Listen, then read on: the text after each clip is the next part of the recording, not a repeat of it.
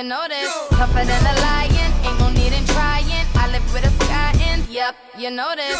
Never lying, truth teller. That Rihanna rain just won't let up. All black on, black out shades, black out Maybach. I'ma rock this shit like fashion, as in going till they say stop. And my runway never looked so clear, but the hottest bitch in heels right here.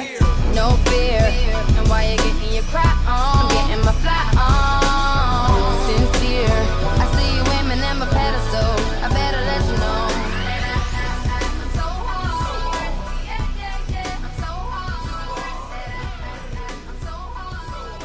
Hey, welcome back to another episode of Hive Mind, a pop culture podcast. My name is Erin, and I am your host.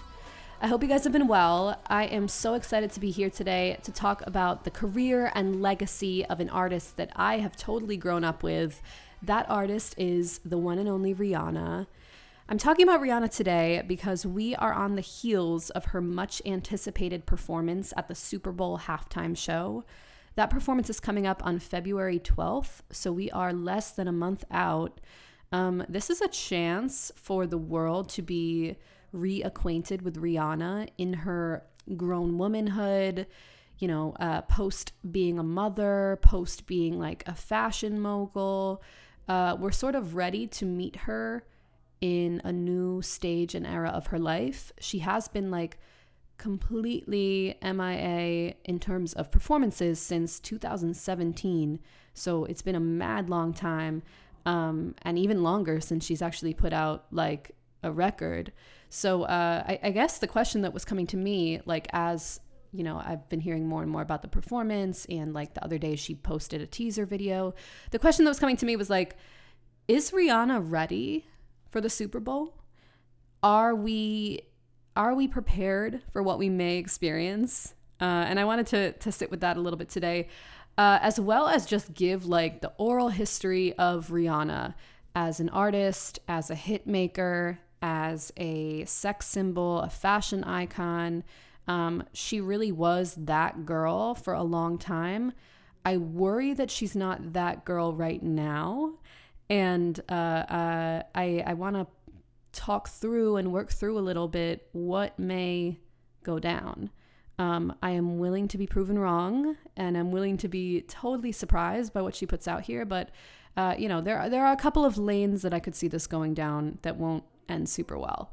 That being said, I am a uh, big Rihanna fan. I love a lot of her music, and I feel like she has a prolific fucking career. As I was putting together my notes for this episode, I was shocked to find out that Rihanna has released 56 singles to date uh, and has had 14 number ones. These numbers are just kind of like unparalleled. Uh, there are a lot of artists that I believe are more iconic or have a, um, better chance at like becoming a music legend than Rihanna. But sometimes you can't really like you can't really debate with the facts with the numbers and like that like 14 number ones in the brief time she's been in the public eyes, like kind of kind of wild and un- unrivaled so let's start at the beginning right let's start at the very beginning a very good place to start why am I singing Sound of Music on my Rihanna episode? Um, anyway, that was embarrassing. Maybe I'll cut that later. Rihanna, whose full name is Robin Fenty, was born in the late 80s in Barbados. Um, Rihanna kind of had this childhood of poverty. Her family really didn't have much. She was definitely not like a child performer in the way that Beyonce was, you know, where her, her parents were putting her into theater and like building girl groups for her and like sort of had their eye on her talent. No, the uh, um, Rihanna was more of like a fan of music rather than a performer.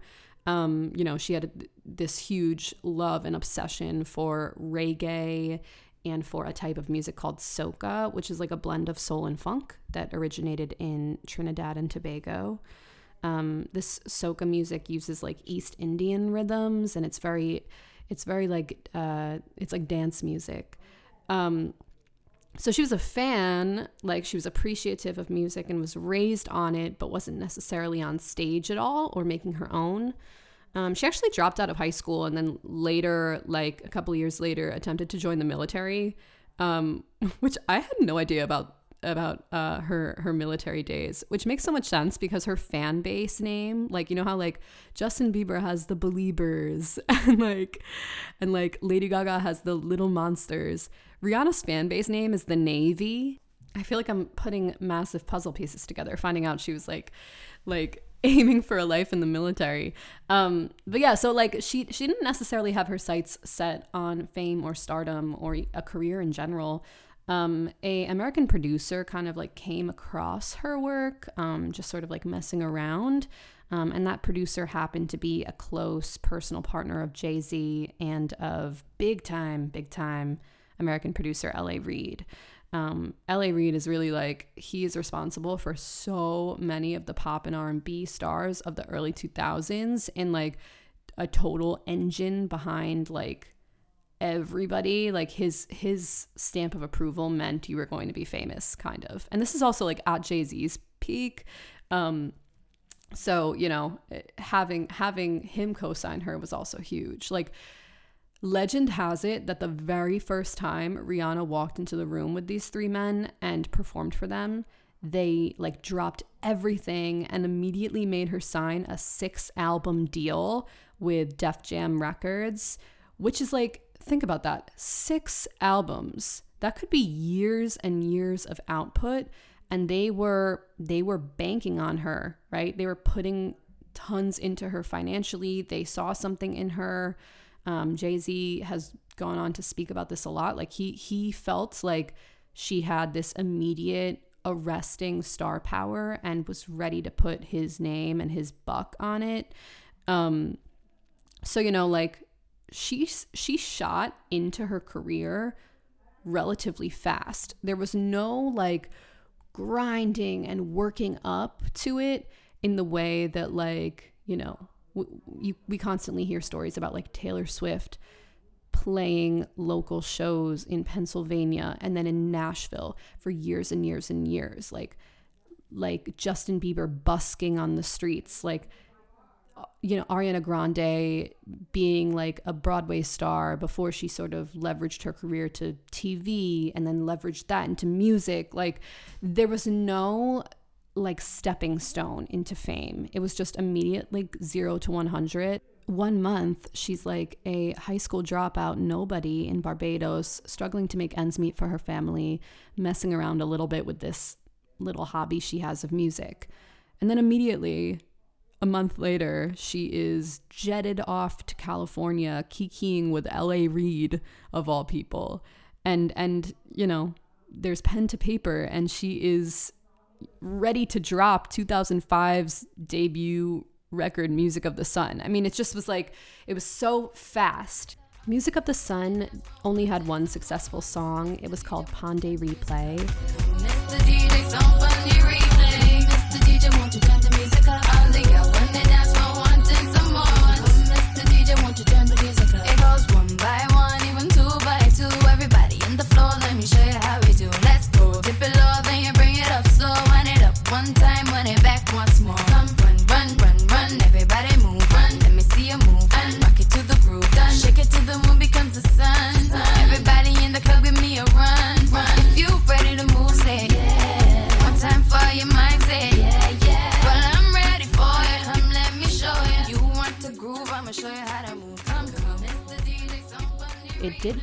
Number two on the Billboard Hot 100, which is surprising. Um, nowadays, with like the TikTok push, um, we do get like an obscene amount of one hit wonders and new artists popping into the top five, and like the Billboard charts mean much less.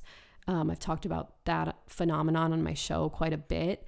But in 2005, like we we pretty much were only getting top five hits by like, you know, um, very well known, have made a name for themselves stars, like capital S star. And, you know, Rihanna was not that. She was literally like completely fresh face, nobody. Um, I totally remember hearing Pon de Replay for the first time. I actually think it might have been the first music video I watched on YouTube.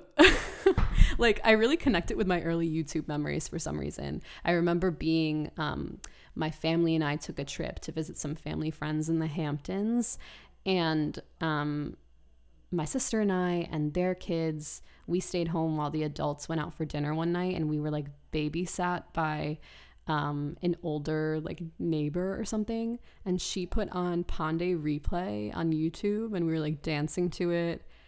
I sorry, this is becoming like my diary, but um, but yeah, I I do like I remember I like viscerally remember greeting Rihanna for the first time, and Rihanna in that video, Rihanna then is very different from what Rihanna has come to be synonymous with.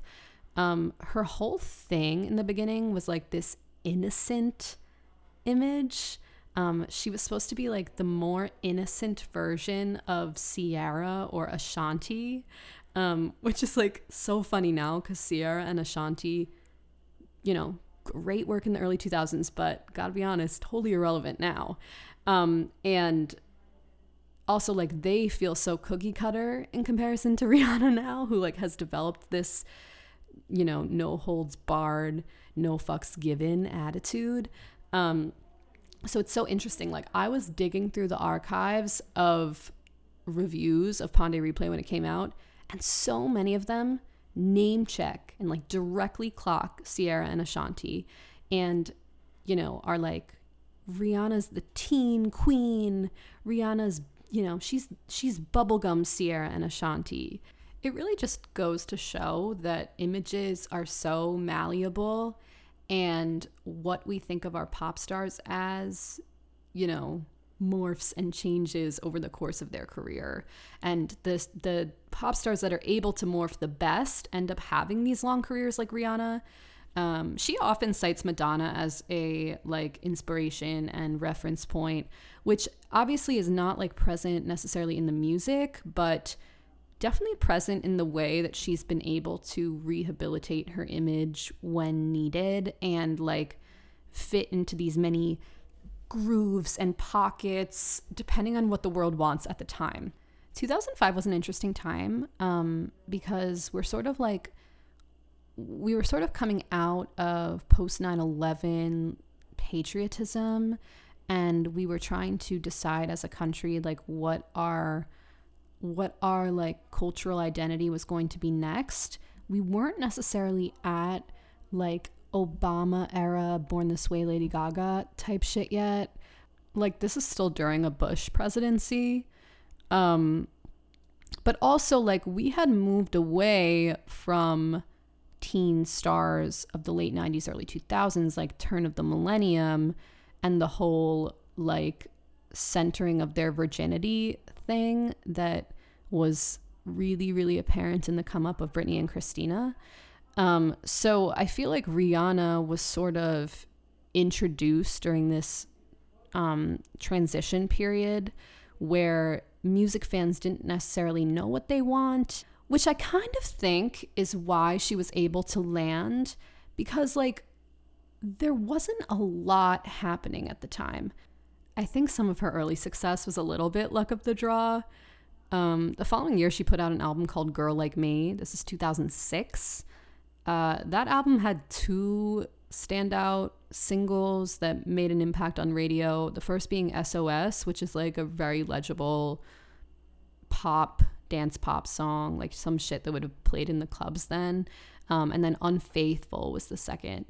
Uh, Unfaithful is a really interesting song because it's vocal heavy, it's a ballad, vocal heavy, and like Rihanna notoriously doesn't have incredible vocals. Uh, she, this was being put out at like the same time that Beyonce was going solo and releasing stuff like Dangerously in Love, um, where she was sliding over every single ballad she was singing um, so so much dexterity to the way she sings, uh, and Rihanna's more like she's a very informal singer, uh, very untrained, and always like sounded out of breath for some reason. Um, you know, But I did like Unfaithful because I felt like there was something soulful and commanding and honest in it.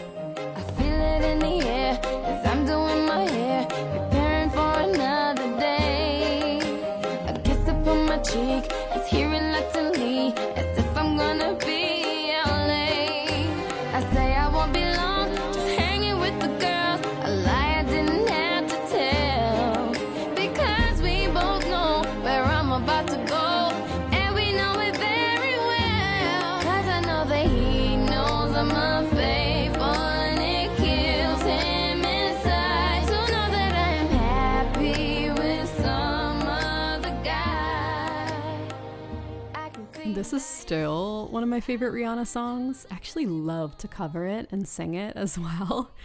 Um, but but a lot of people don't like it. Slant uh, described it as sounding like a quote cat being skinned alive. So I'll leave that there. Um, but yeah, it's a very classic Ne-Yo production. I mean, this song it it just folds right into a playlist with, you know, I'm so sick of love songs. Like it's the same. It's it's just coming from the same man. You can totally tell. Um, but yeah, I mean, I, I kind of consider all of this sort of like Rihanna's Rihanna stage one, Rihanna in her infancy. Her real breakthrough came in 2007 when she released her now classic album, Good Girl Gone Bad. This is the birth of at Bad Gal Riri. Um, this is kind of when she became who we know her as today. She was taking very, very tentative baby steps there, but you know, we first got that little glimmer of her aloof and unfriendly personality. Um, this is a Timbaland produced record, and I was just talking on my last episode last month about Nelly Furtado's Say It Right, um, which I feel like is one of the best forgotten singles of this time period. That was also Timbaland produced. I'm starting to realize that I'm just like, I'm a big fan of his production style. I find it really creative and I find it really like daring, um, especially for the time. He was very, very consistent. Um, so he had his hands all over this. Uh, the first version of the album came out in 07, and then a year later, she put out Good Girl Gone Bad Reloaded. Um, and it was kind of like a deluxe uh, edition um, before we necessarily used that language. We, we definitely were in a phase at one point of calling things da da da da reloaded. Like, I just think of um, Nicki, uh, Pink Friday, Roman Reloaded. I think it's so funny how we go through trends when it comes to like the stylizing of album titles and song titles and things like that. Like, I think a lot about that phase at the turn of the millennium where everyone was using text lingo and abbreviations in their song titles forever immortalized. I, I think about this all the time with Avril Lavigne Skater Boy, which she literally spells S K 8 R space B O I like and it's still written that way forever and ever more on spotify you know?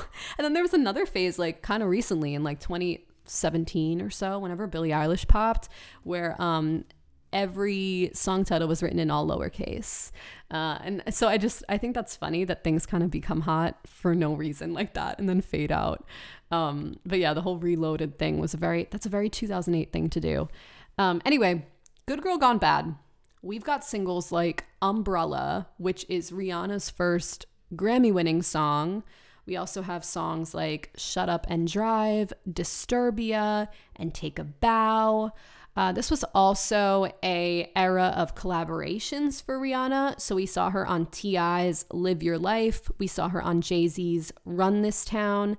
Eminem's Love the Way You Lie, Kanye's All of the Lights, and Nicki Minaj's Fly. So she was just dominating uh, the radio waves at the time. We heard we heard her voice everywhere. She did still kind of have like a cold and whiny delivery in terms of vocals. Um, but she totally shifted away from island aesthetics and embraced um, more more of like a legible pop route.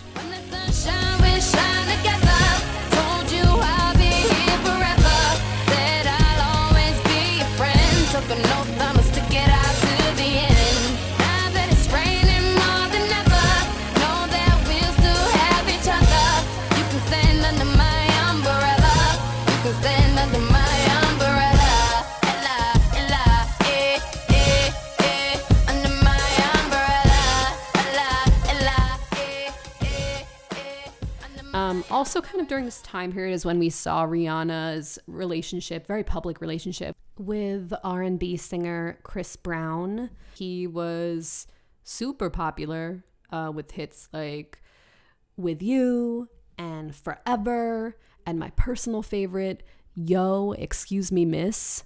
Mwah, Chef's Kiss, great song. I hate to say that about Chris Brown, but it is. Um, and then this this time period that he was dating Rihanna completely sullied his name. Of course, when in 2009 it came out that he violently assaulted her physically um, to the point where she was like black and blue in bruises. Um, you know, so so their relationship, which ugh, unfortunately ended up tumultuously dragging on for years and years after this, uh, on and off, on and off again. Um, but their relationship definitely did sort of like throw a throw a wrench in his career. He's obviously still making music today, but like if you look at the trajectory of him versus Rihanna, like it's almost sad sort of where he is at today. He's like a Jason Derulo wannabe, and Jason Derulo's not even cool.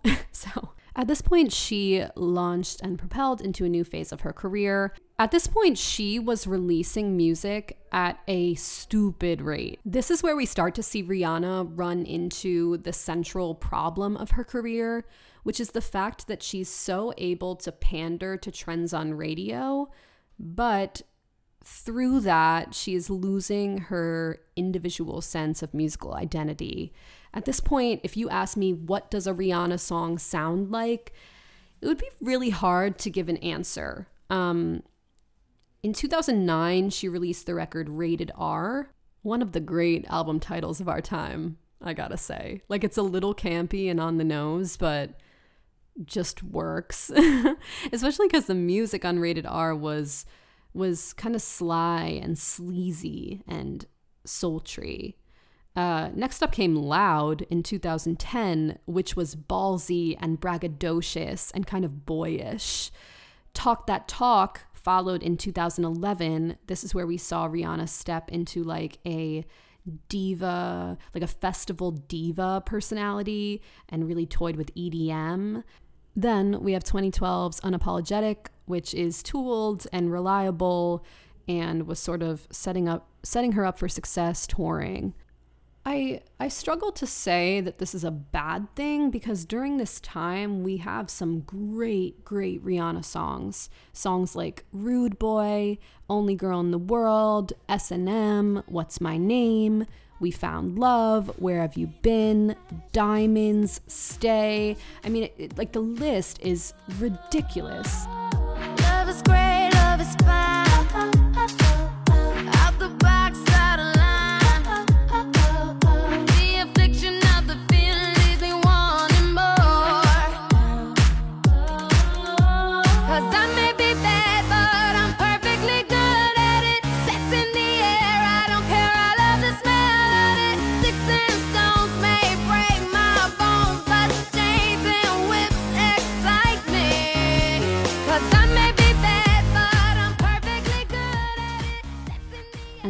My favorite B sides are on these albums. Like, I love Man Down. And then my favorite hidden gem Rihanna song called Love Without Tragedy slash Mother Mary.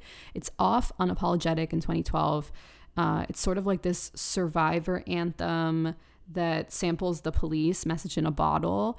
And this song is like so euphoric and trippy and it is long. It goes on for like eight minutes and pivots halfway through to like a completely different melody. It's really really cool and experimental but it's sort of like wedged in an album where it doesn't fit and nobody knows it and nobody talks about it. Just me because i'm so i'm so like unique and cultured. I'm just not like other girls you know? I'm like a hipster no, but this was a time period where Rihanna was doing what people wanted her to do, and it was very apparent. And it made her a lot of money, and a lot of people filled the seats at her shows. And, you know, we, we enjoyed it. Like, any of these songs come on, even to this day at a wedding or something, and I'm rushing the dance floor. I guess I don't care that much when they sound dated because they're so connected in my brain to like big memories of my adolescence. They are enjoyable in the way all nostalgia is, but that doesn't necessarily mean they're songs that stand the test of time. I'm going to point specifically to 2011's Where Have You Been as an example of this, because this is a song that is oriented around a dubstep drop at the end of its chorus, which now sounds really cheesy and reminiscent of a time period where people thought EDM was like the future of music and, you know, everything was going to be like so techno and obviously like there are still seeds of this within the genre of hyperpop and things like that but we have gotten so much more like like hyperpop producers just there's there's more meat there. Those those songs have care and thought behind them. They're not like lifeless behind the eyes the way that 2011 EDM was. Like I th- I kind of feel like people at the time thought that they could just take a standard song and then after the chorus it goes woof woof woof woof woof woof woof woof woof woof woof and then like drops and everyone's like like we found love in hopeless Like I mean it's like I guess it's fun to dance to, but it just sounds so grating, you know? And like unless it's like the ideal right situation where you're in like a sweaty you're on a sweaty dance floor and everyone's throwing their hands in the air like fist pumping Jersey Shore style. Like, why would you want this, you know? I was kind of glad when Rihanna took her first hiatus from 2012 to 2016 because I felt like she had to recalibrate. Beyonce is a really interesting comp here because during this time period from 05 to 2012, where Rihanna was just churning out hit after hit, um, and remaining relatively identityless, apart from the fact that she was a bad gal, as she likes to say. Um, Beyonce was shifting from songs like Single Ladies and If I Were a Boy, which very well could have just been put out by Rihanna, um, to more formulated projects like self titled and like Lemonade that uh, had her at the center and that couldn't have been put out by anybody else. They were very clearly Beyonce records. And Beyonce was at this point, at 2016, when Rihanna finally released uh, the long anticipated Anti, Beyonce, like, sh- she had like a storied lore around her. She wasn't just a hit maker, but was kind of a spokeswoman for a way of life. And Rihanna had not at that point been able to achieve that. Like, I feel like it's a failing of the crafting of Rihanna's identity that so many people still associate her with, like, the 09 Chris Brown assault.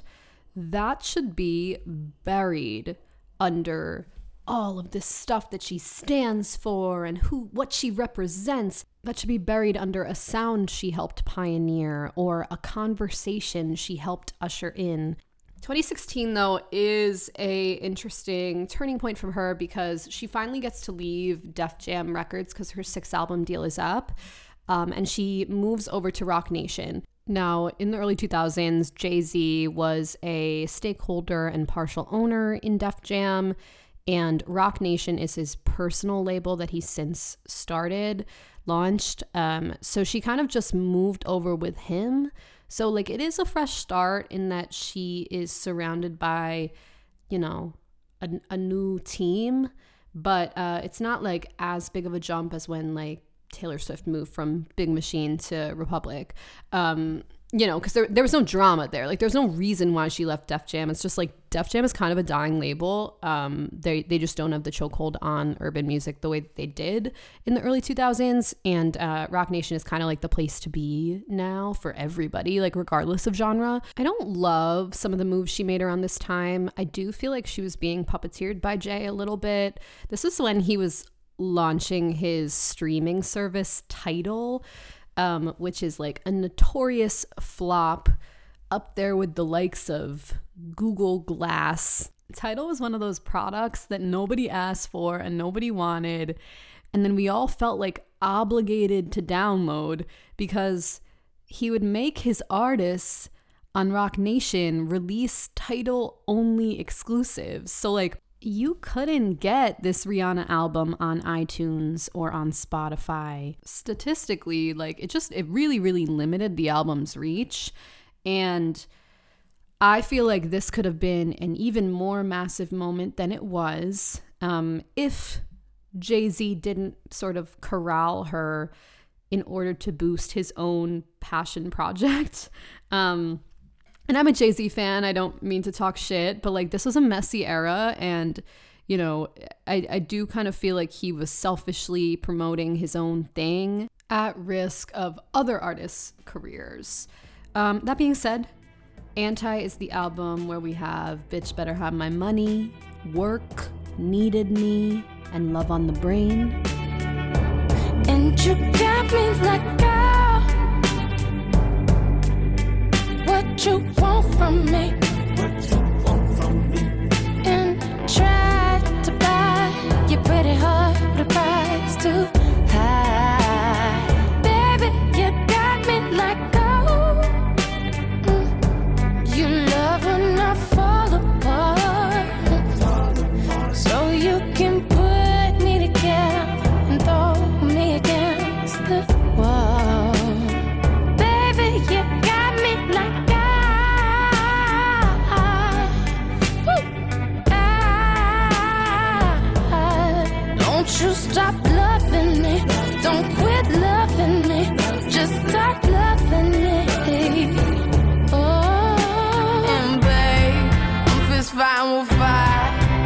Just to get close to you.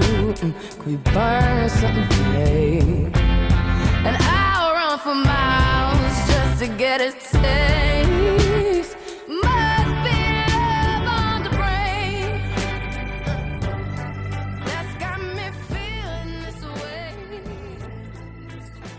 Also, around this time, she released collaborations like Calvin Harris's This Is What You Came For or DJ Khaled's Wild Thoughts. Um, there was a lot of like trap influence. A lot of this was produced by DJ Mustard, who was producing like a lot of big hip hop records at the time for artists like Ty Dolla Sign, 2 Chainz, Tyga, Jeremih, Big Sean. Um, Rihanna was one of the only women that he was consistently working with, and one of the only non hip hop artists. Although, like, she's such a chameleon that, like, there are times when she, like, cosplays as a hip hop artist. Like, Bitch Better Have My Money is, is a rap song, you know? a lot of critics were let down because they thought in the four years between Unapologetic and Anti that Rihanna would have found her place.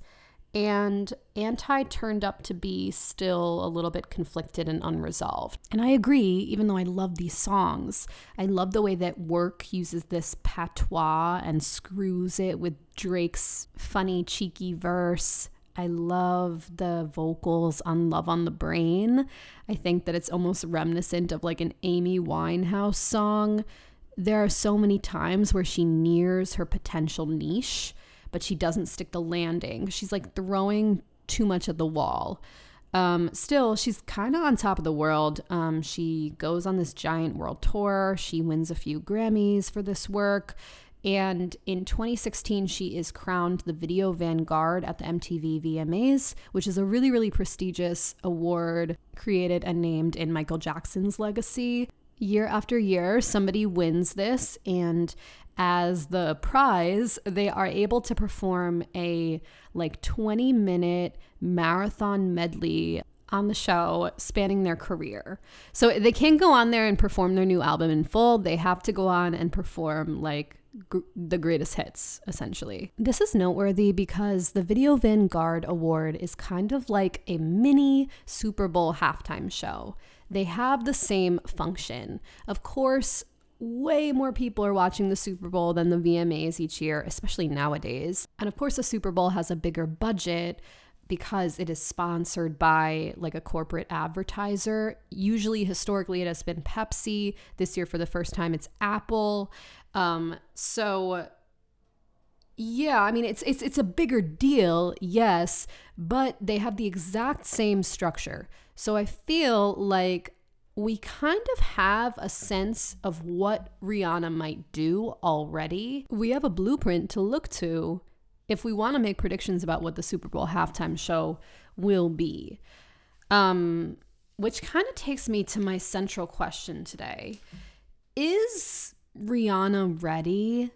Is the world wanting this? Rihanna was first offered the Super Bowl slot back in 2018, but boycotted it and turned it down uh, in solidarity with Colin Kaepernick. Uh, this was like the time period where the NFL was really in hot water with how they were dealing with and handling his season of protesting against police brutality on the field. Um, I think a Super Bowl halftime show in 2018 would have made much more sense. But now we've been in a seven year music drought from her. Not only has she been silent in terms of putting out new records, but she hasn't been performing at all. Rihanna has not been on a stage since she performed uh, DJ Khaled's Wild Thoughts with him one time following its release. She's out of practice, she's likely lacking in stamina, and she's out of touch with what popular general public audiences want right now. I kind of feel like her fashion has now become outdated, and the no fucks given attitude that she was hailed for back in the day is now outdated as well because we are obsessed with celebrities who care and who give their fucks, you know? There are certain people with really, really natural gifts that I feel like, you know, would be able to per- pull together a performance like this, but Rihanna's voice has always been so so. Her dancing has always been so so. The lack of of like lead up kind of concerns me. Uh, I feel like she has leaned too much into disappearing to build hype that it has kind of backfired. Uh, she's getting old, and there has been no passing the torch moment. We're seeing this, you know, really like run Nicki Minaj through the ringer because she is grasping so hard onto that torch as she's aging out of stardom. And like, you know, there needs to be a moment where you're saying, like, hey, like, I'm like now in the senior class and like I have to help the freshmen succeed. You have to be like a mentor after a while, or else you look like a bitter old head. Rihanna obviously has the catalog. Like I said before, 56 singles and 14 number ones. We saw her pull together a career spanning performance like this back in 2016 at the VMAs. So we know she has it in her. I think that performance was an achievement. Something that she did that was a little eyebrow raising to me was um, she cut and chopped the performance into four smaller performances, which is kind of like the opposite of the point. Uh, you know, usually artists like to use this big, lengthy space on the telecast to move from one end of their discography to the other and like show the breadth and the development. She popped in and out throughout the night. Like she like they like bookended other segments of the award show with her performances. She did 4 of them. Um I guess her excuse for this was like she believes that her um her career is defined by her reinvention. So every time she came out for a new leg of the performance, she was dressed differently. There was a different stage setup. Um, I remember one being like a Caribbean dance hall vibe. One was like millennial pink. There was one where all the backup dancers were wearing uh, t shirts that looked like they were like parody t-shirts of like heavy metal rock music band merch uh, and it said like rihanna in like a drippy font and they were all wearing like green sunglasses uh, which i guess at the time was also it was also kind of trendy. This is like clout goggles era. Um, and then the the fourth section arguably the best one was her like mature put together vibe where she was wearing a gown and she belted out Diamonds and Love on the Brain. I do watch that performance a lot because I actually think she sounds really great on it. And then um, Drake gives her the award, and there's like this flirting between them, and and she was like relevant. Like that was like that was a moment where like I was like, yeah, like this is pop culture right now. Like every aspect of that was pop culture right now. Rihanna, like I just feel like she's not pop culture right now, and I want to be like, oh my God, Rihanna Super Bowl, yeah. But like, Rihanna now is just a multi billionaire in 2021, the world's wealthiest musician. I, I just think of her as a, a fashion and beauty mogul. She has brands like Fenty, her clothing line, Savage X Fenty, her lingerie line, Fenty Beauty, makeup line, Fenty Skin, skincare line. She's the creative director of Puma. She like is the fucking ambassador of tourism in the Barbados. Like this woman has not been in a studio, you know? Like she's she is completely unplugged from where the music scene is at and like I just don't really trust her right now to give the world a performance representative of the era we're living in. I want her to prove me wrong. I want her to release an album between now and then that is is so newsworthy and just in everyone's ears for the entire month.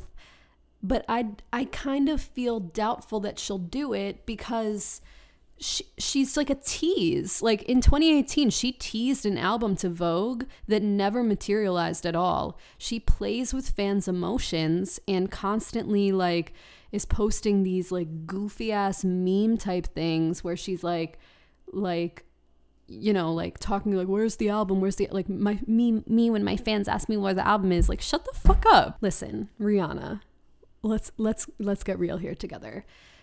We love you. You are like a bad bitch. You make songs that have been fun to dance to literally my whole life since the first time I ever watched a YouTube video. You know, like like you are you're a defining figure of our generation. But if you want the hype you have to deliver at some point. You won't get the hype based on vibes alone. Rihanna's getting dangerously close to being a nostalgia artist, and that's not what I want from her because I, I still feel like she has more in her that is untapped still. If your whole career is based on reinvention, then reinvent. Like, if that's your thing, then do it. You know, I, I, I don't I guess I just don't understand why she has been waiting so long to make a step because she has people that can run these businesses for her. It's not like Rihanna's literally like needed in the office every day at Fenty Beauty, you know? like like we're talking billionaire money. So yeah, that's where I'm at. um, let's end the episode on a lighter note because I feel like I am being a little harsh and critical. Um, you know, I I critique because I care, because I see potential in these artists that they're not living up to, but yada yada yada, whatever. Um, let's end on a light note. Let us craft our dream Rihanna Super Bowl halftime show set list. We open on a football field filled, lined with dancers holding up their umbrellas at the sky. You hear an echo Ella, Ella, Ella, and then it stops and everyone applauds. And then we hear, A, A, A, and then the crowd goes crazy. Under my umbrella, and everyone screams. And then Rihanna lifts out of the ground at like Beyonce style, like rises from from the middle of the stage. All of a sudden, from the roof of the stadium, our stadium do stadiums have roofs? I don't know. From the roof of the stadium, let's say in this in this scenario they do. From the roof of the stadium, torrential downpour, fake rain, drenches the field. Rihanna's kicking puddles like that episode of Glee where where Mr. Schuester does that. Um, Jay Z comes out for his verse and everyone's losing their minds. Jay Z stays out and they do a little bit of Run This Town together. Uh, ideally, in my dream version of this, Kanye West is still a good person and comes out as well. Um, but for the sake of everything, he does not. Um, at this point, we transition to like a medley of Rude Boy and Pon de Replay. And um, Rihanna does like a costume change really quick somehow. Maybe she wears those like magnetic clothes that like you just like yank off and there's something on underneath it. And she's like twerking and wining. And all of a sudden, the music slowly modulates and changes, and we realize that it's the song Work. Drake rises from the stage and they they sing it together and then they sing What's My Name? Because that's their other song together. At some point in the set, she plays Diamonds and she's in the middle of the field playing piano. She has learned to play piano in the past seven years and she's killing it. Like she's she's like Alicia Keys vibes up there.